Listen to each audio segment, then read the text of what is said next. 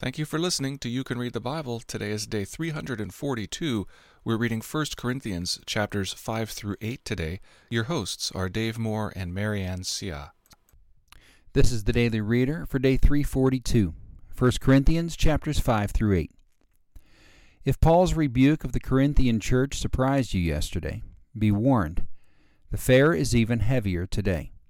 The first chapter focuses on a case of sexual immorality with a charge to purge the evil person from among you.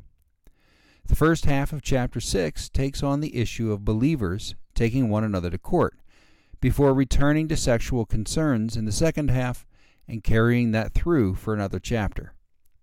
Notice Paul's personal concern in the middle of chapter 7 that I want you to be free from anxieties. Our reading ends with a concern about making others stumble by eating meat that has been offered to idols, which we'll address more tomorrow. The Corinthian letters are not mere case studies. They deal with real events taking place in a real church. Place yourself in the room when the Corinthian church reads this letter, not as a mere intellectual exercise, but because that's what Paul himself would have to do. Undoubtedly, some would be upset that Paul had come after them personally. Perhaps some would take up their cause that Paul has no business questioning their freedom. Others would be delighted that Paul had weighed in on what they perceived as corruption within their midst. And still others might just wish the whole thing would go away. Today's accusations are even more disturbing and personal than yesterday's. Chloe's people and perhaps others, have given Paul some heavy details. What impact would calling people out so boldly and publicly have on this fragile foothold? Paul apparently thought confrontation necessary. Consider the history of the Christian church, at least through chapter 18 of Acts, where this letter and the Acts story intersect, and appropriate background to Paul's response. Perhaps telling is his accusation that opens chapter 5. It is actually reported that there is sexual immorality among you, and of a kind that is not tolerated even among the pagans. As well as the rhetorical challenge in chapter 6. Can it be that there is no one among you wise enough to settle a dispute between the brothers? These hint that Paul is as disappointed in the church itself as he is concerned about the offenses at hand. Our verse for this week is Genesis 1 1. In the beginning, God created the heavens and the earth. 1 Corinthians 5 through 8. Now let's read it. 1 Corinthians chapter 5. It is actually reported that there is a sexual immorality among you and of a kind that is not tolerated even among pagans. For a man has his father's wife. And you are arrogant. Ought you not rather to mourn? Let him who has done this be removed from among you. For though absent in body, I am present in spirit, and as if present, I have already pronounced judgment on the one who did such a thing. When you are assembled in the name of the Lord Jesus, and my spirit is present, with the power of our Lord Jesus, you are to deliver this man to Satan for the destruction of the flesh, so that his spirit may be saved in the day of the Lord. Your boasting is not good. Do you not know that a little leaven leavens the whole lump? Cleanse out the old leaven, that you may be a new lump, as you really are unleavened. For Christ, our Passover lamb, has been sacrificed. Let us therefore celebrate the festival, not with the old leaven, the leaven of malice and evil, but with the unleavened bread of sincerity and truth. I wrote to you in my letter not to associate with sexually immoral people, not at all meaning the sexually immoral of this world, or the greedy and swindlers, or idolaters, since then you would need to go out of the world. But now I am writing to you not to associate with anyone who bears the name of brother if he is guilty of sexual immoral or greed, or is an idolater, reviler, drunkard, or swindler, not even to eat with such a one. For what have I to do with judging outsiders? Is it not those inside the church whom you are to judge? God judges those outside. Purge the evil person from among you. 1 Corinthians chapter 6 When one of you has a grievance against another, does he dare go to the law before the unrighteous instead of the saints? Or do you not know that the saints will judge the world? And if the world is to be judged by you, are you incompetent to try trivial cases? Do you not know that we are to judge angels? How much more, then, matters pertaining to this life? So if you have such cases, why do you lay them before those who have no standing in the church? I say this to your shame. Can it be that there is no one among you wise enough to settle dispute between the brothers? But brother goes to the law against brother, and that before unbelievers? To have lawsuits at all with one another is already a defeat for you. Why not rather suffer wrong? Why not rather be defrauded? But you yourselves wrong and defraud, even your own brothers. Or do you not know that the unrighteous will not inherit the kingdom of God? Do not be deceived. Neither the sexually immoral, nor idolaters, nor adulterers, nor men who practice homosexuality, nor thieves, nor the greedy, nor drunkards, nor revilers, nor swindlers will inherit the kingdom of God. And such were some of you. But you were washed, you were sanctified, you were justified in the name of the Lord Jesus Christ and by the Spirit of our God. All things are lawful for me, but not all things are helpful. All things are lawful for me, but I will not be dominated by anything.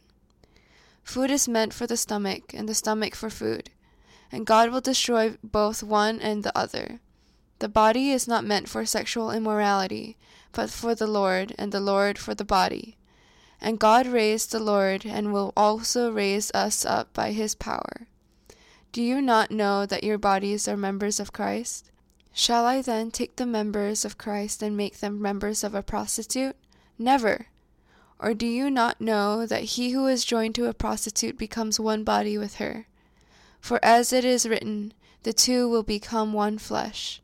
But he who is joined to the Lord becomes one spirit with him. Flee from sexual immorality. Every other sin a person commits is outside the body, but the sexual immoral person sins against his own body. Or do you not know that your body is a temple of the Holy Spirit within you, whom you have from God? You are not your own, for you were bought with a price. So glorify God in your body. 1 Corinthians chapter 7 Now concerning the matters about which you wrote, it is good for a man not to have sexual relations with a woman, but because of the temptation to sexual immorality, each man should have his own wife, and each woman her own husband. The husband should give to his wife her conjugal rights, and likewise the wife to her husband. For the wife does not have authority over her own body, but the husband does. Likewise, the husband does not have authority over his own body, but the wife does. Do not deprive one another, except perhaps by agreement for a limited time, that you may devote yourselves to prayer. But then come together again, so that Satan may not tempt you because of your lack of self control. Now, as a concession, not a command, I say this I wish that all were as myself am. But each has his own gift from God, one of one kind and one of another.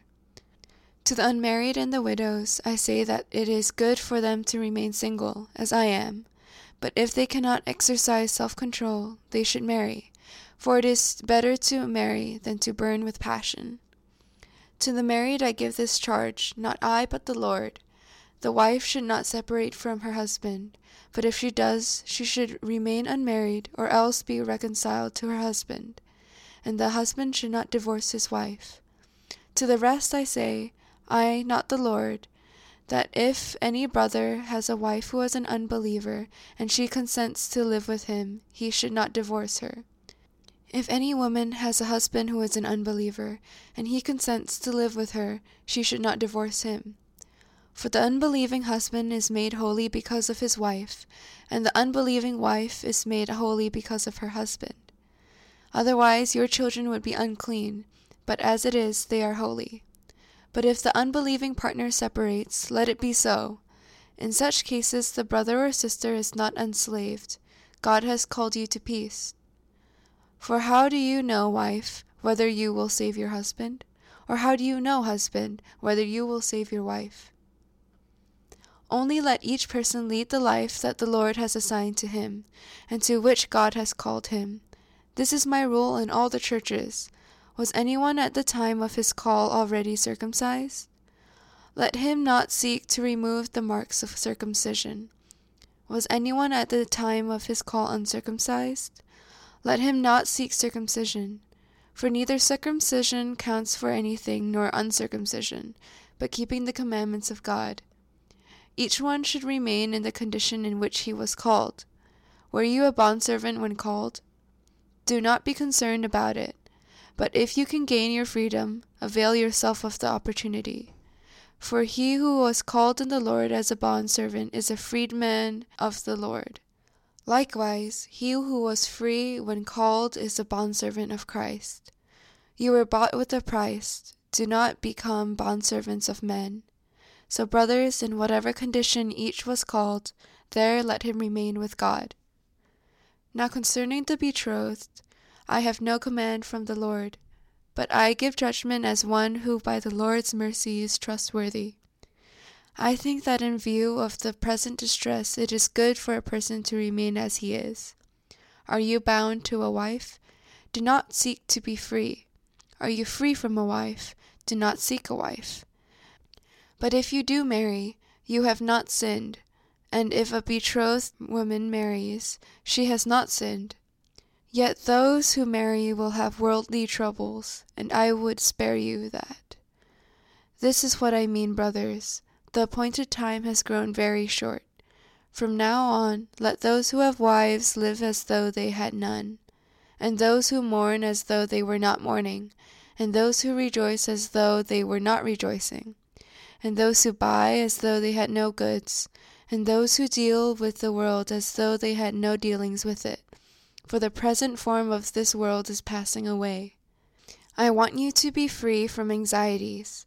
The unmarried man is anxious about the things of the Lord, how to please the Lord. But the married man is anxious about worldly things, how to please his wife, and his interests are divided. And the unmarried or betrothed woman is anxious about the things of the Lord, how to be holy in body and spirit. But the married woman is anxious about worldly things, how to please her husband. I say this for your benefit, not to lay any restraint upon you, but to promote good order, and to secure your undivided devotion to the Lord. If anyone thinks he is not behaving properly toward his betrothed, if his passions are strong, and it has to be, let him do as he wishes, let them marry. It is no sin. But whoever is firmly established in his heart, being under no necessity, but having his desire under control, and has determined this in his heart, to keep her as his betrothed, he will do well. So then he who marries his betrothed does well, and he who refrains from marriage will do even better. A wife is bound to her husband as long as he lives. But if her husband dies, she is free to be married to whom she wishes, only in the Lord. Yet in my judgment she is happier if she remains as is. And I think that I too have the Spirit of God. 1 Corinthians chapter 8 Now concerning food offered to idols, we know that all of us possess knowledge. This knowledge puffs up, but love builds up. If anyone imagines that he knows something, he does not yet know as he ought to know. But if anyone loves God, he is known by God. Therefore, as to the eating of food offered to idols, we know that an idol has no real existence, and that there is no God but one. For although there may be so called gods in heaven or on earth, as indeed there are many gods and many lords, yet for us there is one God, the Father from whom are all things and for whom we exist, and one Lord, Jesus Christ, through whom are all things and through whom we exist. However, not all possess this knowledge, but some, through former association with idols, eat food as really offered to an idol, and their conscience, being weak, is defiled. Food will not commend us to God. We are no worse off if we do not eat, and no better off if we do. But take care that this right of yours does not somehow become a stumbling block to the weak. For if any one sees you who have knowledge eating in an idol's temple, will he not be encouraged, if his conscience is weak, to eat food offered to idols? And so, by your knowledge, this weak person is destroyed, the brother for whom Christ died. Thus, sinning against your brothers and wounding their conscience when it is weak, you sin against Christ. Therefore, if food makes my brother stumble, I will never eat meat, lest I make my brother stumble. Thank you for listening to You Can Read the Bible.